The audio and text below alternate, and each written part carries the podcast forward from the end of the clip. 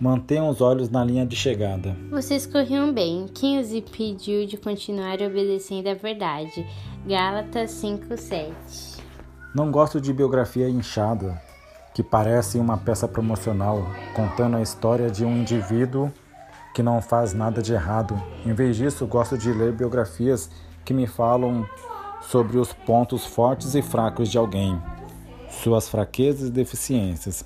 Não consigo me relacionar com uma pessoa perfeita, porque eu não sou uma.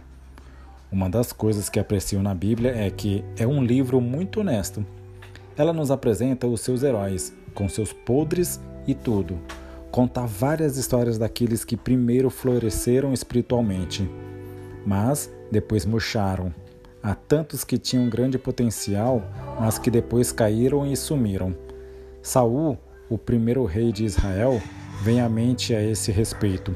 Ele parecia ter todas as qualidades. Ele era carismático, era bonito, era alto, era esperto. Ele tinha uma certa humildade sobre si próprio.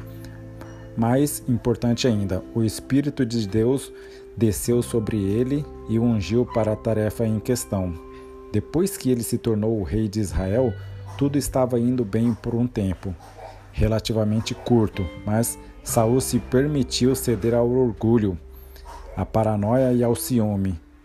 Isso o consumiu e ele encontrou um fim prematuro no campo de batalha. Saul essencialmente escreveu seu próprio epitáfio quando disse: Tenho agido como um tolo e cometido um grande erro. Se encontra em 1 Samuel 26, 21. Como isso era verdade, ele jogou tudo fora.